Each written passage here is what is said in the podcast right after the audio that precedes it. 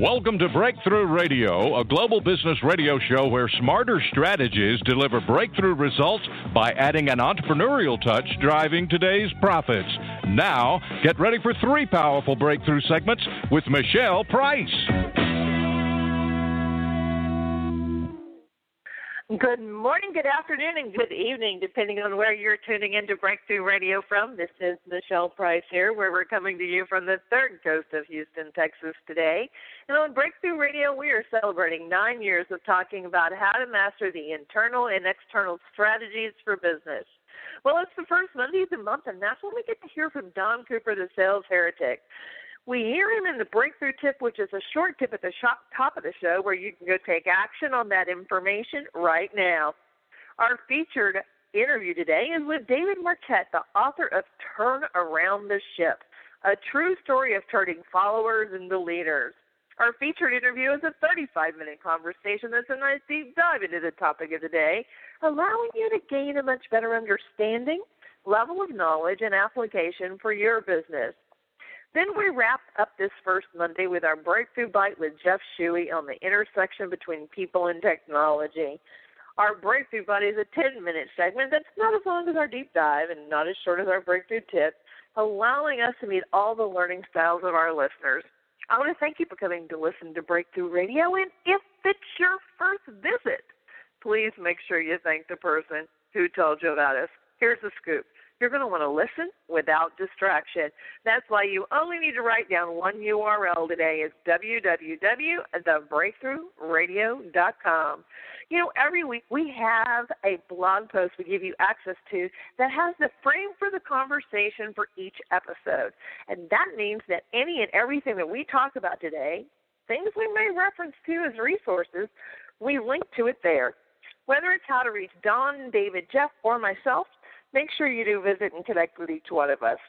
Do more than follow. Reach out. Truly connect. Ask us a question. Engage us in conversation. And of course, when it makes sense for your business, hire us. Now it's time for us to go into our breakthrough tip with Don Cooper, the sales heretic, for a reminder on what can interfere with our sales success. Well, what I want to share with everybody is something that's been close on my mind recently because I've been going through it lately and not for the first time in my life. There are times that we all go through in which it seems like everything is going wrong. And that might be caused first by a trigger event, something like losing a job or getting a divorce or the loss of a loved one, as in my case. And it seems like nothing is working right, everything is going to hell. And the challenge that we as entrepreneurs have is that it is almost impossible to sell when you're in a negative mindset. When you are frustrated and angry and, and depressed and all of that, it is almost impossible to sell. You really need a positive mindset to sell effectively. And in fact, to deal with everything else in your business effectively. The challenge is how do you get back into that positive mindset when it seems that there's nothing positive in your life?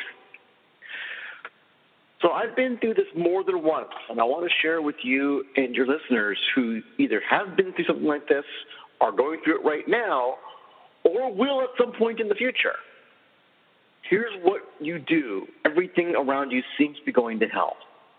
First, focus on what you can do understand that a lot of life is simply out of your control. You can't control the weather. You can't control other people. You can't control prospects and, and, clients. You can't control much of anything except your attitudes and your actions. So focus on what you can take charge of in your life to get yourself back on a stronger, more positive path. Can you watch what you eat? Can you exercise? Can you get a job somewhere? Can you move? What can you do to bring more positivity into your life? Second, make a list of what you've survived so far in your life.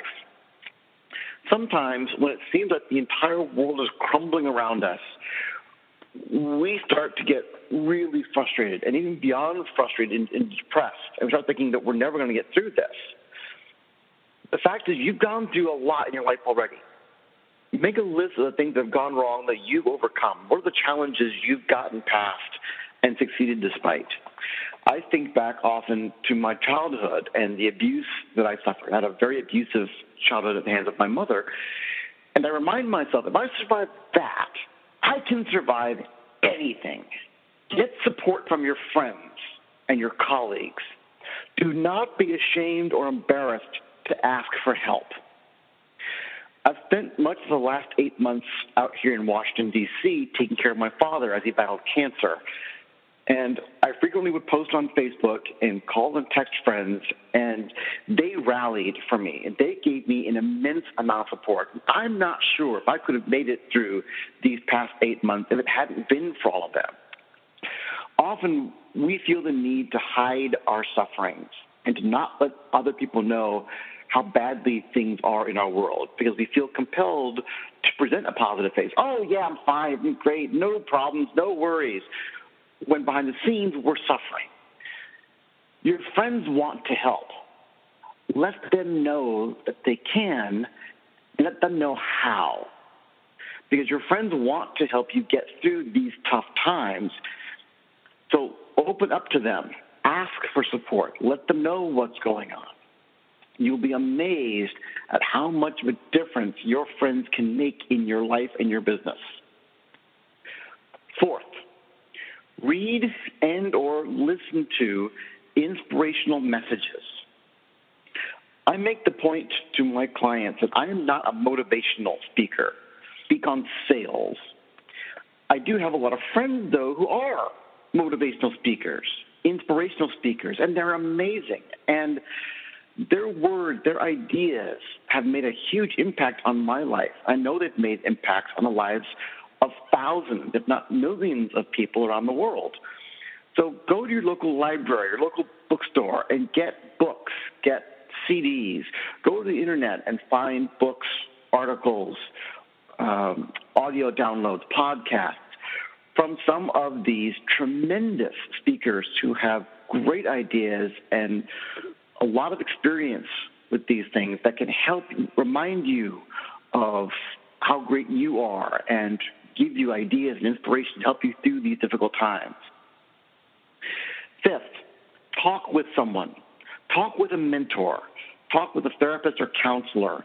Talk with a religious figure if you are of the religious persuasion.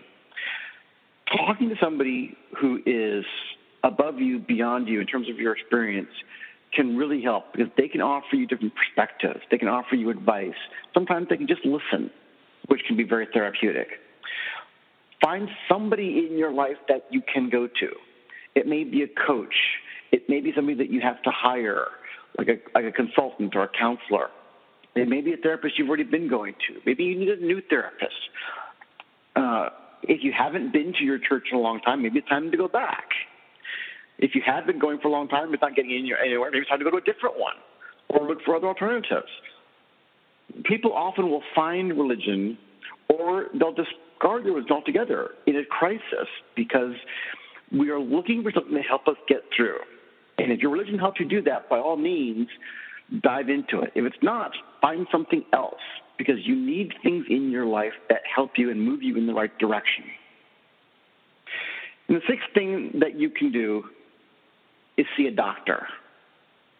Because if you have been dealing with catastrophe after catastrophe, you may be suffering from depression. Depression isn't sadness. Depression isn't being mentally weak. Depression is a physical illness. And you'd be amazed at how many people you know have dealt with it. Depression is hard to understand if you haven't been through it. And sometimes you can have it and not even realize it. That's certainly the case in my case. I didn't realize I had depression until I was talking with a whole bunch of friends about what I was going through, and they said, Yeah, that's depression. I've been through it. I was astounded how many people I knew had experienced depression. It is extremely common, but there's still a stigma about it. So go see your doctor, get tested, because if you have depression, there are all kinds of treatments. And it may simply be a chemical imbalance in your brain. If that's the case, it can be corrected. And that alone can get you back on a positive path. It can get you thinking better, feeling better, and then acting better. There are so many things you can't control, but your health, to a large extent, is one that you can. But you have to make the effort. So you need to go to your doctor, get checked out, and while you're there, check for anything else that's wrong with you, because you might have any other physical ailment that's also hurting you in some way. So if your world seems to be crashing around you, understand that you're not alone.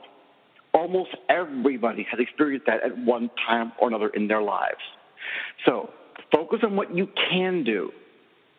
Make a list of what you've survived so far. Ask for support from your friends. Read and listen to inspirational messages.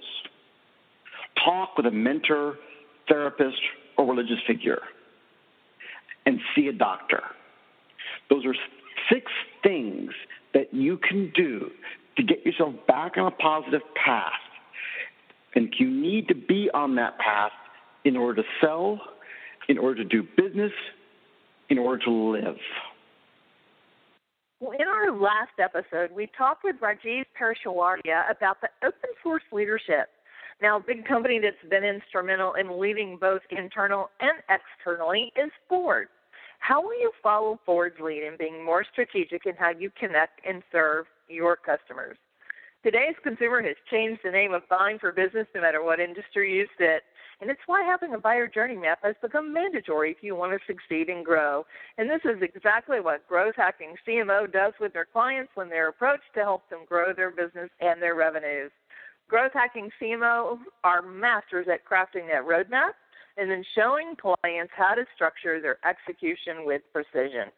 Defining what's important to customers today and using analytics to see how customers are making their buying decisions is the savvy way to prepare for their future needs and to stay relevant. And when you know what's valuable to your customer, you can use that to capture their attention and have it be welcomed. Whether you have 10 or 10,000 customers, your buyer journey map saves you time, money, and headaches. It is your sweet spot in business. So make sure you do connect and discover how growthhackingcmo.com can help you do that this last quarter of 2017. Now, before we start our featured interview, remember we appreciate it when you share today's show by going to www.thebreakthroughradio.com let me share a little bit about our next guest. David Marquet is an expert on leadership and organizational design. A former nuclear submarine commander, the author of Amazon's number one bestseller, Turn the Ship Around and Turn Your Ship Around. David Marquet imagines a workplace where everyone engages and contributes their full intellectual capacity, a place where people are healthier and happier because they have more control over their workplace where everyone is a leader. Please join me as we welcome David to Breakthrough Radio. How are you doing today, David? I'm good, thanks. Thanks for having me on your show.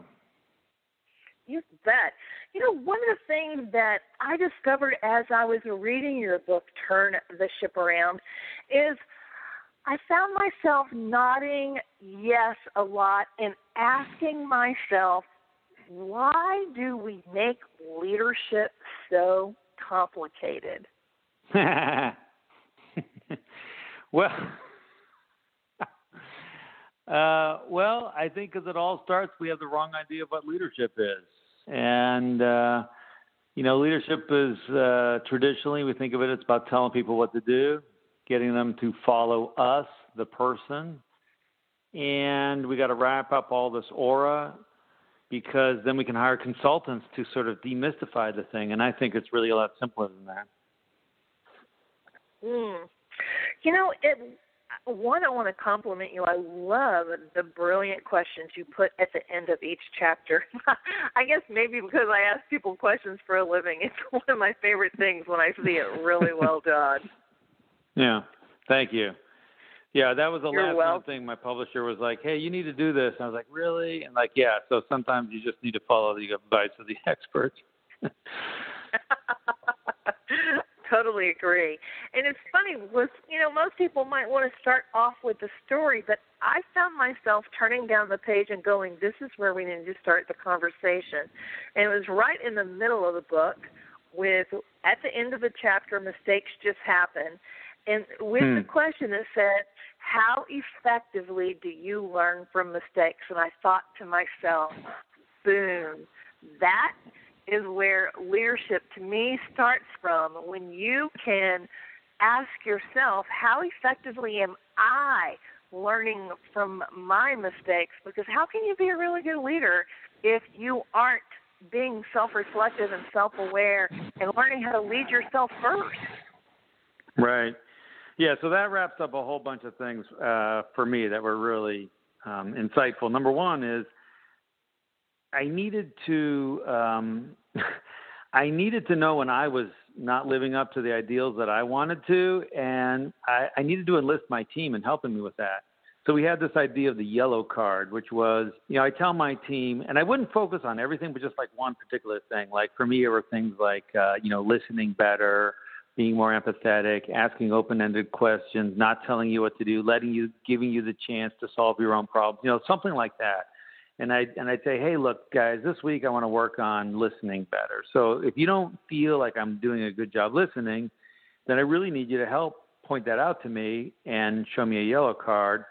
And of course, you know, the reason you're not listening is probably because you're under stress or you're tired or you're hungry or maybe, you know, your boss yelled at you or something. And so that and so that kind of cascades down. And so the yellow cards would kind of break me out of that downward spiral and I'd have to go back and reflect. So that was number one. Number two was the way I always thought about it was when when you make a mistake, I always think about it in terms of you paid tuition, like whether it's you made a mistake, and a lot of times when my team would think that they made a mistake, actually the person who made the mistake was me. So if I said, "Hey, I need you to make a decision about something," and I let you make that decision, but I didn't provide all the information that you needed and the clarity of what we were trying to achieve, and then the decision maybe was suboptimal it's easy to blame the person and say, well, you really could have done a, a better job with that. But for me, I always was like, well, did I really set them up for success? But the tuition's already been paid. The cost of the mistake has already happened. Why don't we get as much, you know, it's like paying tuition but not going to class. Well, let's go ahead and go to class and see what we learned. And that required us to be very open and honest. And when we held retrospectives and said, hey, what happened – people didn't become all defensive and and, and close down and and feel like they were being under attack. And I again, I had to work hard to ask questions in a way that I was like, we really just want to know here. you, know, I'm not trying to blame you. Uh, and that took some time because they, you know the team had come from a culture where the questions were uh, then you know, they were going to be Exhibit A and you're and you're hanging. Um, but they really had to. Uh, it took some time to get past that. But after he did, we got really, really good. And then the sailors would come forward saying, "Hey, I made this mistake without even being asked, and you know, let's let's fix it," which made us very, you know, made us stronger. Well, you bring something up that we hear quite a bit, and that is culture that someone goes into, kind of like you did in the situation where it wasn't a safe environment for people to admit their mistakes. And you you just shared that it took a little time to get them there. What can leaders do in order to start building that trust with their people? Because i think no matter actually what's gone on before someone else has been put in a role inside of a company even when it's gone well it seems like the the, the new person who's having to lead is always going to have hurdles that they're going to have to jump, whether who was there was really horrible or who was there was really great. Yeah.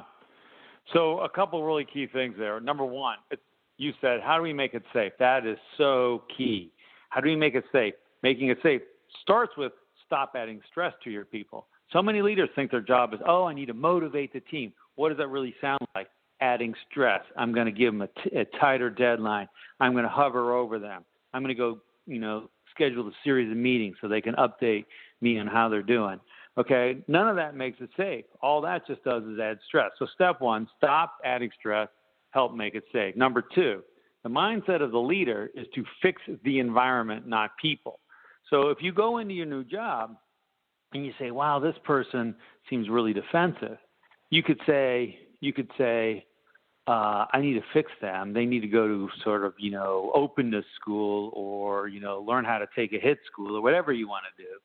But what that's not the way leaders think. Leaders say, what is it about this environment? What is it about the way we work here? What is it about what this person has gone through in this company that's making them operate that way? And what can I do to fix it? And and that takes me to number 3, which is if you want to have a trusting environment, you got to be trust step 1, you got to be trustworthy. That means you got to share what you know. You got to be open open and vulnerable and and you got to stick and if you say you're committing to do something you got to follow through. I'll give you an example. Uh, a big manufacturing company we work with had made a decision at the executive level they're going to close down a plant. And everybody, like, they all know the plant's going to close down, but they don't tell the workers. And they wait to the very last minute, two weeks. Two weeks is all they, that's all the heads up they gave the workers. These guys have 30 plants across the planet. Now, do you think all what happens to the workers in all, all the other 29 remaining plants? They're like, well, we don't know. I don't know if my job is secure because I'm not going to know but two weeks in advance before my job goes away. So it raises the level of stress and anxiety and lack of trust everywhere. Now, what they say, well, if we tell the workers ahead of time, they'll jump ship, they'll do with this, they'll do bad behaviors, whatever it is. Um, that's not my experience. I think if you're honest with people, they'll, they'll return that honesty with good behavior. We've seen it in other places where those last uh, couple months at the plant, those are the most productive months ever because if the workers know this plant's going to be shut down, they stop doing maintenance on the machine. We don't need to shut the machine down, change the oil the machine is going to get shut down permanently in two months, right? Let's just keep running the thing. And so those become the most productive months, but not if management is not transparent. So um, that is, whole this whole issue of trust to me is really it's really so so key, and uh, it starts with making safe, focusing on the environment, and being transparent. I love that. Fix the environment and not the people.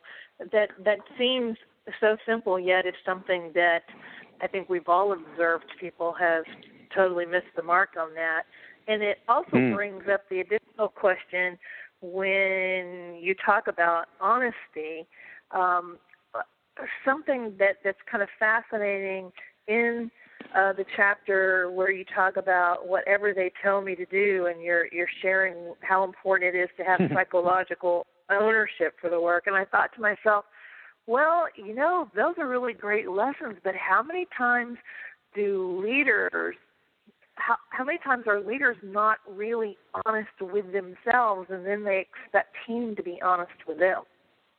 Right. Right. So you know psychological like what leader do you have you met in the last 1 million years that says oh no i don't want people to take ownership but what happens is the leaders are taking actions every day they take actions which which uh, the word i use is poach we poach their ownership um, and then we say, where's your ownership? So, for example, you come to me and you say, hey, I got this project and I got a choice. We can price it here or we can price it there. And then I say, well, price it here.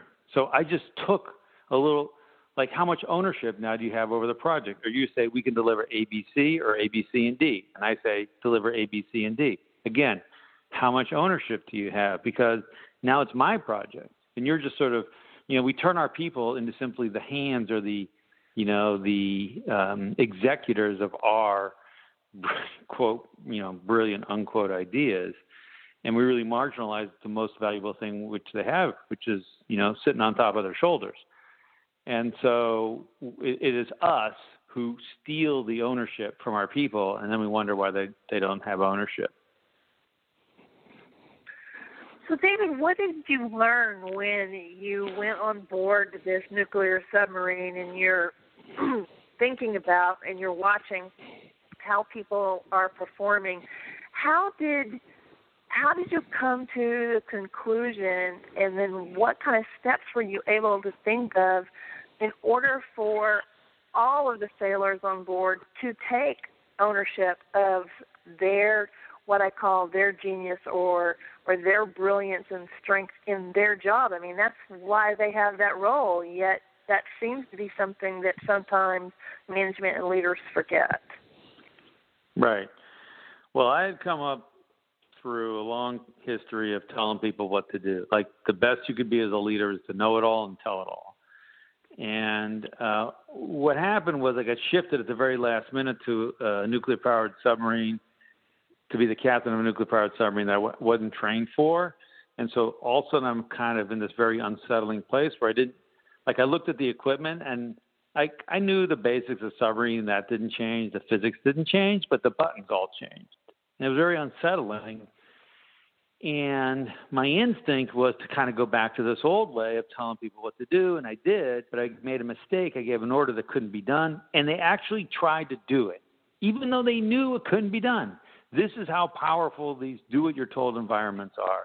And and and and the, your listeners may like be chuckling at that, but they probably know places where we all know the leader made a bad decision, but we just say, yeah, it's easier just to do what you're told than actually to, you know, speak up. So I I got my guys together and I was like, hey guys, we're we're in deep trouble here. Um, and what are we to do? And and the first reaction for me was, you know, you guys need to speak up, and you guys need to take initiative, and you guys need to do this, and you guys need. So there we go back to you know the old style of fixing people. And finally, it was pointed out to me that maybe it was me, right? Because I was abdicating my own behavior, responsibility for my own behavior. We all got to focus on our own behavior. It's ultimately the only thing we can control. So I said, you know what? My job then is going to be to be quiet. That was that was the first step for me. Just just keep stop from telling people what to do. Even when they come up and they say, "What do you want me to do?" I'm like, um, tell me more. What do you see? What do you think? What would you do if I weren't here? Kind of, I would ask them this series of questions. I would really, even though my, every like, oh, I just gotta tell them what to do. I would try and resist that. And so the first step is always stop telling people what to do. And then what happened was, first of all, I couldn't. Like, I couldn't because I didn't know all the details. But then even when I learned the details, I saw how powerful it was because what happened was we ended up with 135 uh, active thinking people because they were all thinking. They said, well, no one's going to tell me what to do, so I better figure it out on my own and then communicate that to my boss. And, um, yeah, it worked out great. And that's, uh, that's why I've kind of become this uh, passionate. I, I almost said annoying, like annoying zealot for giving up control. Leaders have to create the environment where they can give up control. That's the key. Mm. You know, one of the things that stood out to me as you first started sharing that was how you, as a leader, experienced something very disruptive where you were in a state of uncertainty and a lot of times, what I notice is anytime we're put in that position, we forget that that's actually an opportunity and a blessing for us to be learning how to do something better, but instead we assume it's a negative. How have you been able to get your people to embrace uncertainty in a way where they can start looking at it from a perspective of curiosity instead of dread? Yeah, I love that word curiosity. I mean, like, like, uh, hey, all all breakthroughs start with the word break, right? um, yeah. So, so for me, the thing that broke first was my old paradigm of leadership. Like, it just went up on the rocks and just broke in half. And I, like, I tell people, like, I really, I wish that they could learn from my story without having to go through it themselves and I make a two by two matrix for leadership. I said, here's my leadership journey. There's know all, tell all, and know not and tell not. And I kind of cross through all four quadrants, starting with the know all, tell all, but then I ended up in what I now call know know it, but don't tell it. And uh, so, th- so that was my journey. Now, bull. This is going to sound paradoxical my experience is if you want people to take risk, and you want people to embrace uncertainty with with an air of curiosity as opposed to fear, they need to be coming from a safe and stable place. Too many times I've seen leaders say, "Oh, the way I'm going to train my people to embrace uh, uncertainty is to keep throwing them into uncertain situations, and to, and, to kind of be the pro- provocateur who prods them and is challenging them all the time. And what happens is that feels like I'm always being evaluated and assessed and judged, and that doesn't feel good, and it makes basically the whole environment toxic. So instead, the better leaders that I've seen create this sort of feeling of safety and security, like it's a home base. Okay, you, this and some people it's their family, it's their religion, it's work, but it's a home base where I can truly be myself. I don't I'm not worried about being judged. And only when I have that, when a, when a, when a event comes to me and throws me in a very uncomfortable place, can I be open? Can I be learning? Can I get into that learning mindset? What you want is to get break people out of a doing and a performing and a, an improving mindset into a learning and improving. You want to move from proving to improving. And I think that only comes from a basis of safety and stability. You know, one of the things that I have found fascinating, David, in having the opportunity to talk with so many brilliant minds like yourself who've written a body of work that then people read and try to absorb and apply and, and put to use in their their life is I learned oh let's see I guess it was about eight years ago so very early into Breakthrough Radio um, author shared with me that one of their best lessons from their body of work came from a chapter that challenged them in a really unexpected way when they had to start like you know getting it out of their head and down on paper did you hmm. have something in your body of work as you were writing out to turn around the ship that did that for you that just kind of unexpectedly challenged you as you were getting it out of your head and down on paper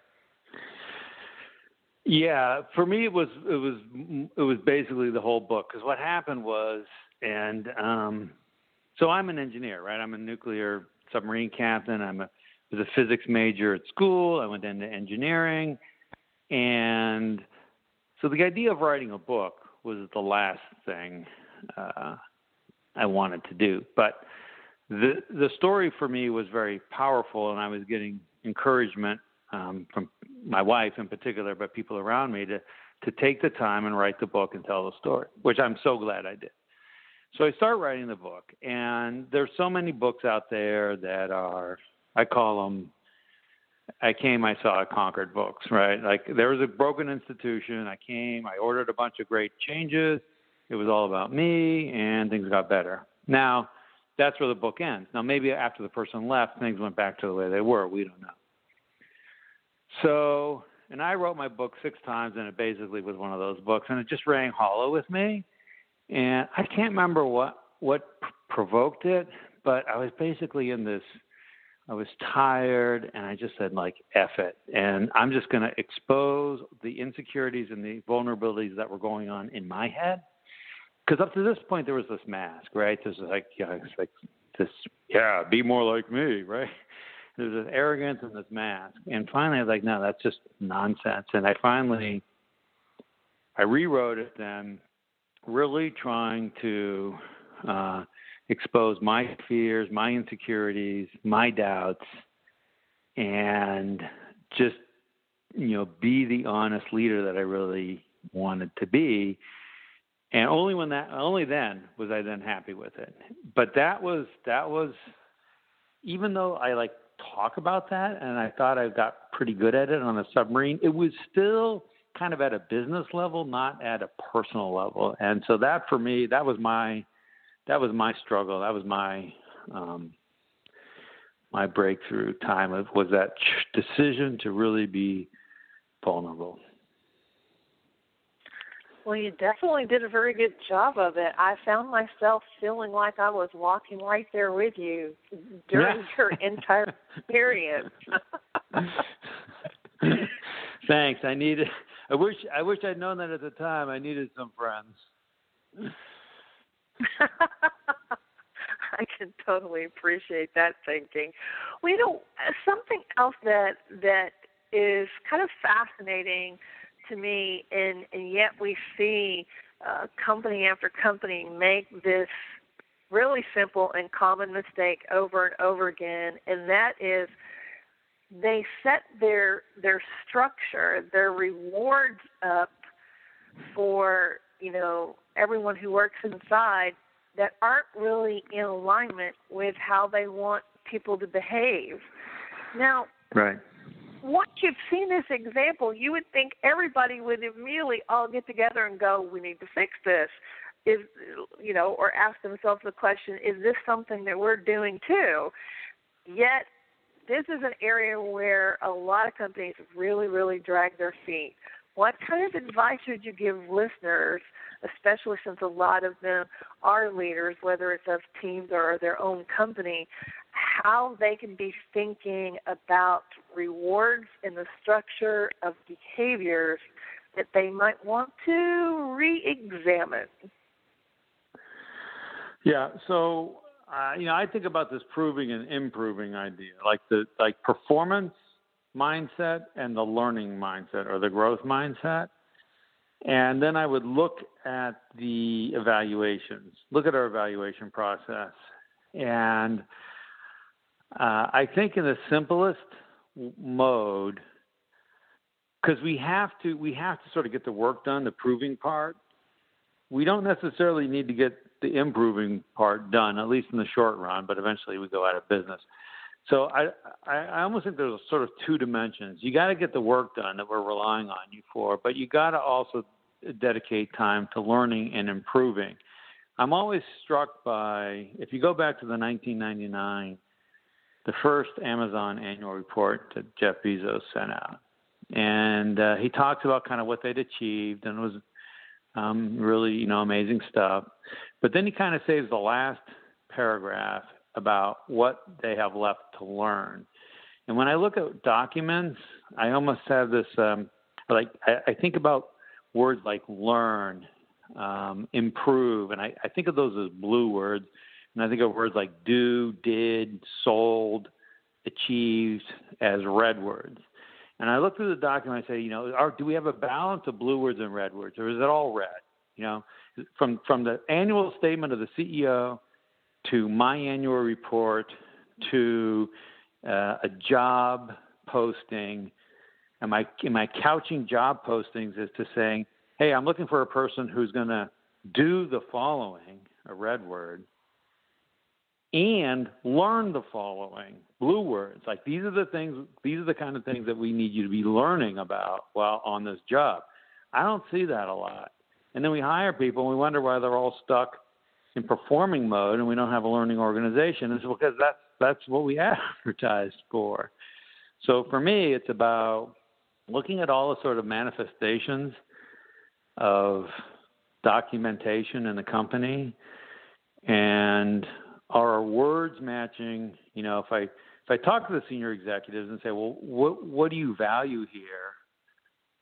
And they say well we value people who learn and get better and take criticism and ask for feedback and you know whatever. And then i go and say read the read the evaluations. Are are those matching?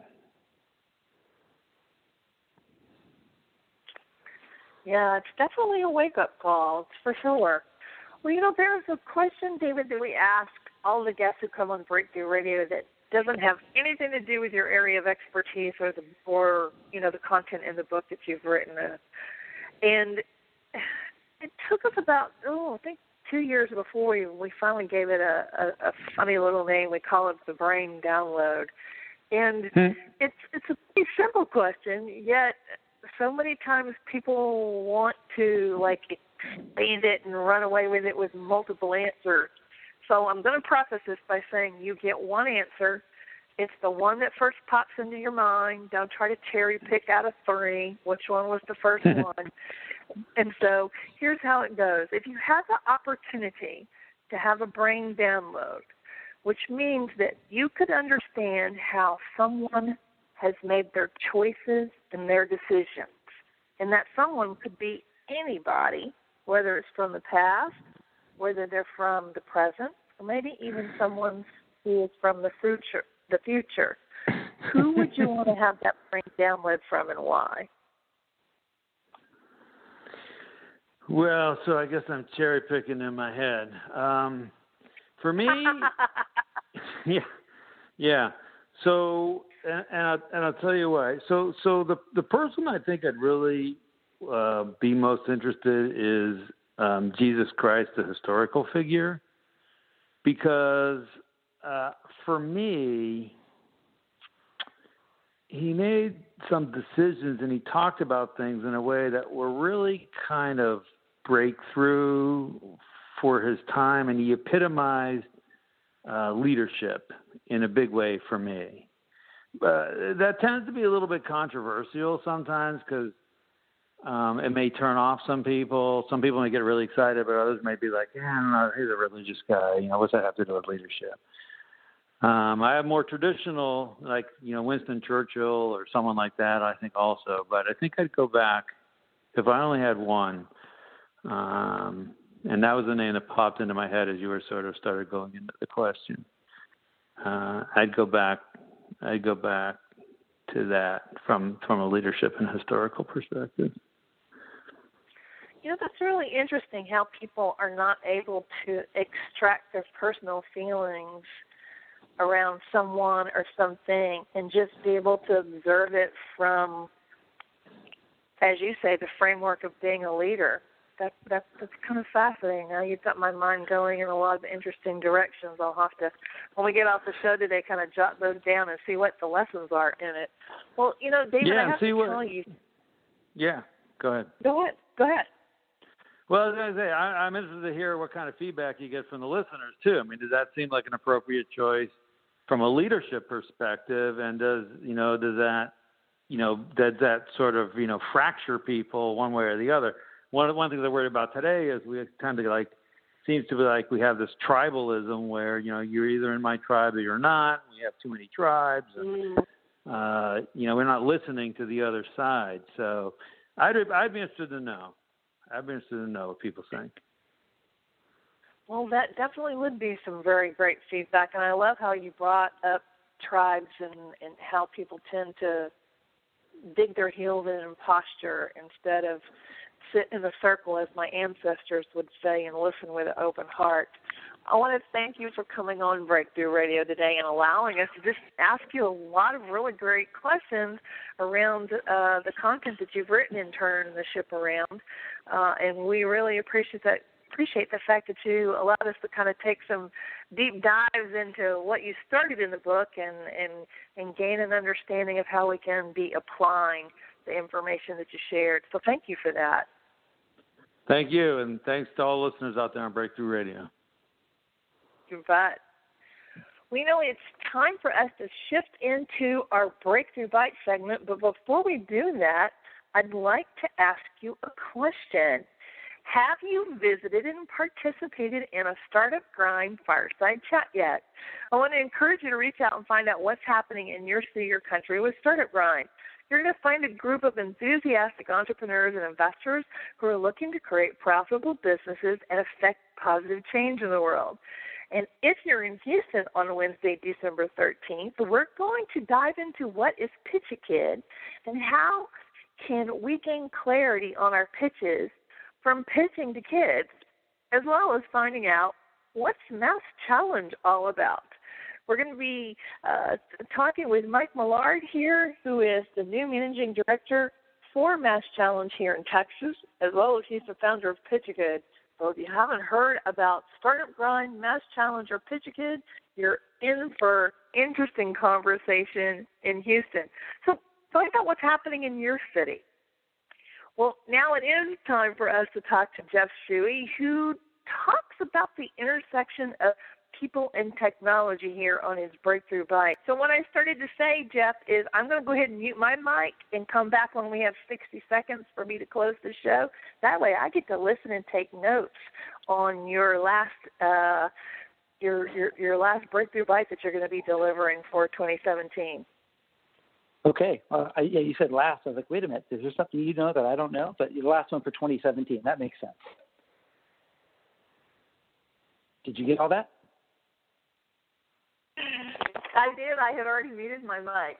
oh, okay. Okay. Sorry about that. It's it's. Uh, I think I had feedback because I had my computer and my my uh, phone going. So I think it's all fixed now. But yeah, let's let's jump into it.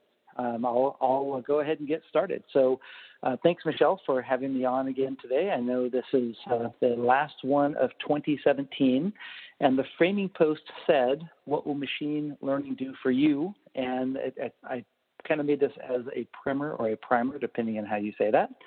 Um, I say primer, but the idea is, and you saw this in the framing post, is machine learning is definitely a hot topic today. There's a lot of people talking about it. There's a lot of people trying to figure out what they can do with it, but it's not new. So again, like, like the framing post showed, uh, there's there's a lot of things that are happening from a pure sort of front end machine learning side of things. I mean, what's happening with robotics, what's happening with autonomous electric vehicles, meaning AEVs, uh, which uh, I think Volvo and Ford and, and uh, Tesla and a few others have announced that they're going to release, and they have released some parts of those already. And that's all the back end of what machine learning is and does. I mean, the bottom line is, and I have a description, and there are a couple of simple ones, and I'll, I'll write a follow-on post that I'll put up just after the call today or after the segment today. But the main thing is what what is machine learning? What does it mean for you? What does it mean for your job? What does it mean for your future and you know, potentially the future of, of uh, in a sense, humanity? But machine learning is a lot of different things. But what it really does is it focuses, and this is straight off the framing post, so it focuses on the development of computer programs that can access data and use it to learn for themselves. And this is not new. Uh, if you go back to the Turing, Alan Turing, he was trying to make it so that computers, you couldn't tell if you were talking to a computer. This was in the 50s, 60s, 1950s, 40s, 50s, and 60s. And a few people have, uh, more than a few people have tried to win that prize. For, for almost as long as people have been automating machines, they've been trying to help them get smarter. In the olden days, the Jacquard loom the loom that that uh, Jacquard had created to make uh, rugs and uh, hangings and things like that. Uh, so you can put patterns on them, make it faster and more efficient. That's a machine. I mean, arguably, it didn't necessarily have a lot of machine learning, except it had humans, I'll say, programming them. But a lot has a lot has happened since then. A lot of things have come forward since then, and certainly since what Marvin Minsky put forth back in the 50s and 60s on artificial intelligence and what are thinking machines and what is artificial intelligence. A lot has happened in the past five and 10 years. And I'll throw this in now because I'll talk more about it later. But when quantum computing becomes the norm, all of this accelerates and in, in some senses gets a lot easier and in some senses gets a little bit harder because it's going to need a heck of a lot more data because the quantum computing could can do the processing much much faster but the bottom line on what machine learning is and does is it's hard and as, as I said in the framing post, the edge conditions change. Um, not necessarily human ethics, but the way computers and computing can do things. So computing changes, expectations change, people want different things. And I'm going to talk about industries in a minute and what people can do when they're starting to use machine learning, which is a component of artificial intelligence. But as I said in the framing post, there are risks. The whole idea of sentient or semi sentient computing devices. I don't think we're going to see a day where a Terminator is going to come down and start doing bad things from Skynet. Um, but there's certainly that's something that's something that should be considered. And the the whole idea here is to talk about them from a work perspective, meaning what, what's going to happen with careers, what's going to happen in the future.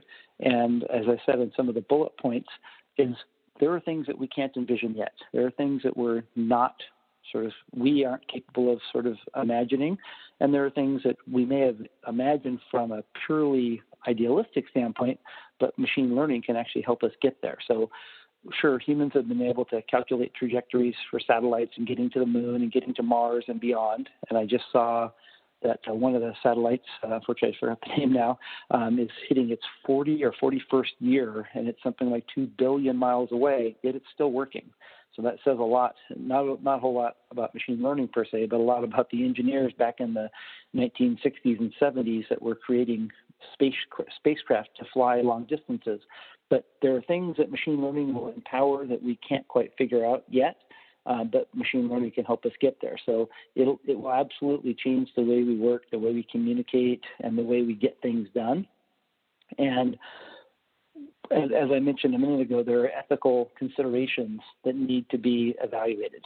And uh, there's a great cartoon from Dilbert or whatever animated panel, whatever the whatever the trendy word is for cartoons, these days. Uh, but there's a great cartoon from Dilbert, and I'll put this in the framing post if I'm legally allowed to. Um, but it basically, uh, a robot is talking to Dilbert, and he says, "Well, fortunately, we've got the three laws to protect us." And the robot says back to Dilbert, "Sure, like that's a thing." And I, I still think that's pretty funny because if you're a fan of Isaac Asimov, where he coined the term the three laws of robotics, one of the things is that robots aren't supposed to hurt humans. And anyway, it's it's kind of a funny point, but jumping into a little bit more, some some of the things that are changing from and machine learning is going to impact them, excuse me, in lots of different ways. Uh, cer- certainly, from a blue collar perspective, we're already seeing that, and we've been seeing that for years, where robots and they're actually getting a lot smarter now because machine learning helps them.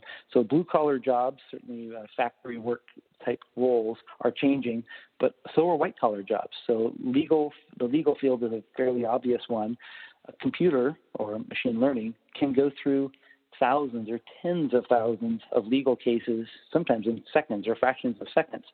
And does it really understand it? That's that's a secondary conversation, but it can go through and find a case that a lawyer or a judge or somebody else might need very very quickly from tens of thousands of court cases, not just in the the legal jurisdiction where it happens to be in the county or state that it's in, but across the entire country. And it can also compare and contrast those with the rest of the world. And that's just the legal world. In the medical world, the idea where machine learning can help process and help help surgeons do more, better, faster, and in theory have robot robotic surgeons because it can make decisions uh, that will certainly impact the health of the, the patient. But that's uh, health, healthcare, legal, in the manufacturing space, there, there are a lot of changes coming. In the agricultural space, there are a lot of things coming. And machine learning, what, what it really needs is data and lots of it. So the way machine learning gets smarter is from the data flows that come into it. So there's sensors, which can be everything from beacons or traffic signals or uh, just just a temperature or noise type uh, type sensors that are capturing information and feeding it into it. So millions of bits of data coming into them every second of every day. Um, they also need databases, so things like actuarial tables. And then, of course, there happens with autonomous electric vehicles is they, they have computer vision. They use lidar, the the radar that basically goes out and senses what's out there, whether it's a human, whether it's another car, whether it's a tree, whether it's a curb. So lidar and comp- from computer vision is data that feeds in, but the machine still needs to know what what is going on and what it's supposed to do. So from a career standpoint, there are a couple. I'm going to rattle off a few, but there are there's one that has been around since 1969, but it's just starting to get some some additional attention now. It's the idea of mechatronics. So, do you need a computer science degree to do machine learning? Sure, but it's not required. And where mechatronics fits in that is you can have a more, I'll say, quote unquote, traditional blue collar role where you might be helping a robot to be installed or managed or maintained. And it's not to belittle that role. It's going to be, and it is a critical role for companies like Boeing when they manufacture airplanes. And when uh, Tesla makes their next vehicles, they'll hire mechatronics engineers that have a practical example. They can they can do the actually installation of the hardware and and and basically debug what's going on with the machine. The currently machine learning doesn't help them get there. It helps a little bit, but it doesn't actually go install things and put a bolt down or tighten a, ten, a tension rod. So those are things that mechatronics does from a career perspective, and that's where machine data can feed into that, so you can see where something might be failing or it might be having an issue. Do you need a computer science degree? Not necessarily, but it certainly doesn't hurt. That's a career that will absolutely be impacted from a positive way for for machine learning. Same thing with data scientists, and they have new terms for them. I think they're calling them data engineers now. That's more of an HR thing.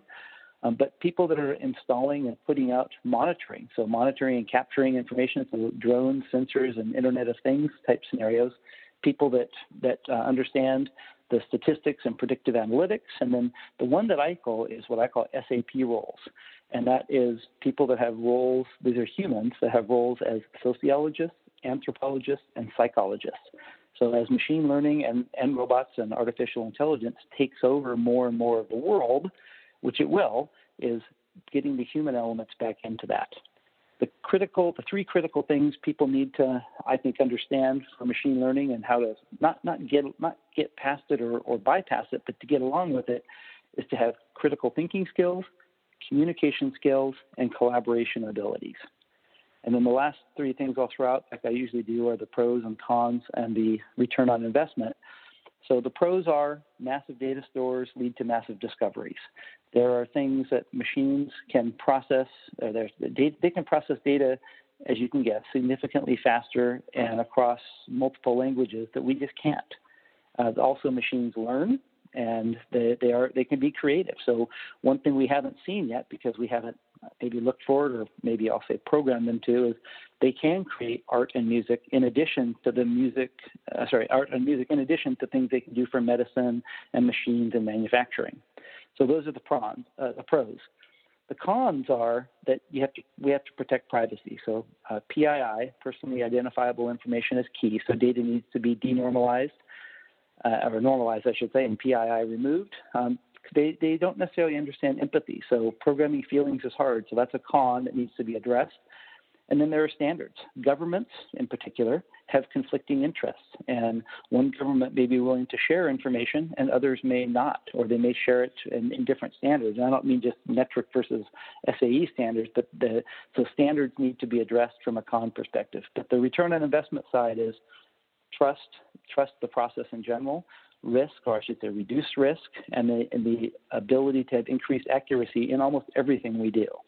So I think what we need to watch for, as I mentioned, quantum computing, which will make the idea of machine learning significantly faster. And I think we can expect more robots, more Internet of Things, and that we'll have sensors everywhere.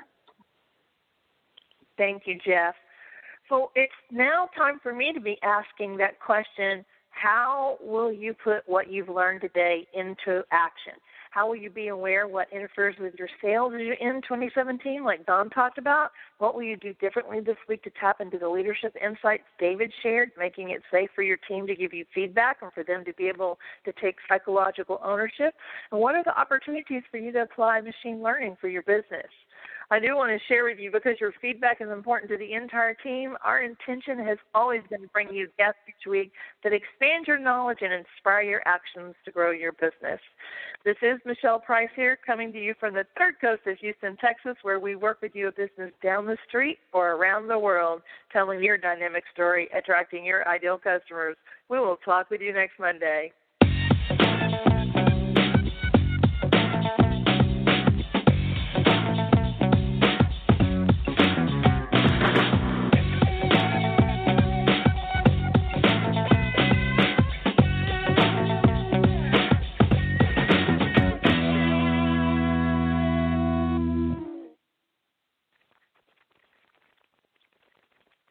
You're listening to Love Advice with Leanne. Caller, you're on the air. Uh, hi, Leanne. Longtime listener, first time caller. Why, in your professional opinion, do you never take my calls off the air? Is this Carl? Yep, it's Carl.